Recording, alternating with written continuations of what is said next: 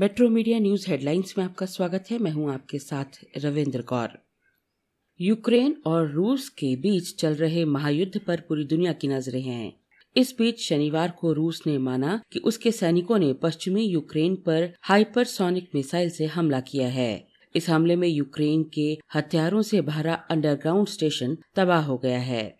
समाचार के मुताबिक, यूक्रेन के रक्षा मंत्रालय ने शुक्रवार देर रात कहा कि उसने अस्थायी रूप से आजोव सागर तक अपनी पहुँच खो दी है, क्योंकि रूसी सेना प्रमुख बंदरगाह मारियोपोल के आसपास अपनी पकड़ मज़बूत कर चुकी है। दूसरी तरफ़, अमेरिकी राष्ट्रपति जो बाइडेन ने चीन के राष्ट्रपति शी जिनपिंग से वीडियो कॉन्फ्रेंसिंग के ज़रिए यूक्रेन पर रूसी हमले और रूस पर प्रतिबंधों को लेकर चर्चा की। वहीं बाइडेन ने रूस को किसी भी प्रकार की चीनी मदद मिलने की स्थिति में अंजाम भुगतने की भी चेतावनी दी।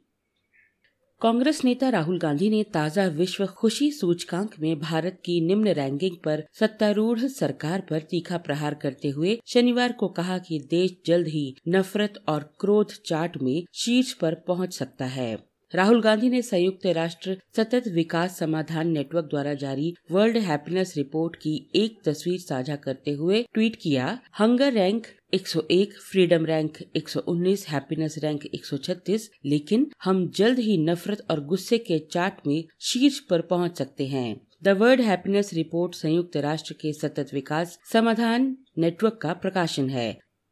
गृह मंत्री अमित शाह ने कहा है कि सीआरपीएफ पूर्वोत्तर राज्यों जम्मू कश्मीर तथा नक्सल प्रभावित इलाकों में सुरक्षा बनाए रखने में अहम भूमिका निभा रही है।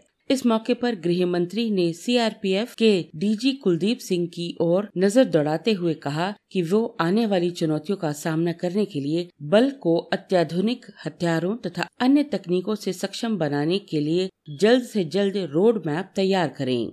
गृह मंत्री यहाँ जम्मू शहर में बने मौलाना आज़ाद स्टेडियम में आयोजित सीआरपीएफ के तिरासीवे स्थापना दिवस के मौके पर बोल रहे थे। वे गत दिवस शाम जम्मू में दो दिवसीय दौरे पर आए थे। जापानी पीएम फुमियो किशिदा ने अपनी भारत यात्रा के दौरान भारत में 42 अरब करोड़ रुपए की भारी भरकम निवेश की घोषणा की है। प्रधानमंत्री नरेंद्र मोदी के साथ जापानी पीएम फूमियो किशिदा के साथ दिल्ली में हुई साझा प्रेस कॉन्फ्रेंस में इसका ऐलान किया गया। दोनों देशों के बीच कुल छह समझौतों पर हस्ताक्षर किए गए। भारत और जापान के बीच ये द्विपक्षीय बैठक ऐसे वक्त हुई है जब दुनिया में यूक्रेन संकट को लेकर चौतरफा चिंता जताई जा रही है। किशिदा भारत एक उच्च स्तरीय प्रतिनिधि मंडल के साथ आए हैं। वो प्रधानमंत्री बनने के बाद, वो प्रधानमंत्री बनने के बाद पहली बार भारत आए हैं।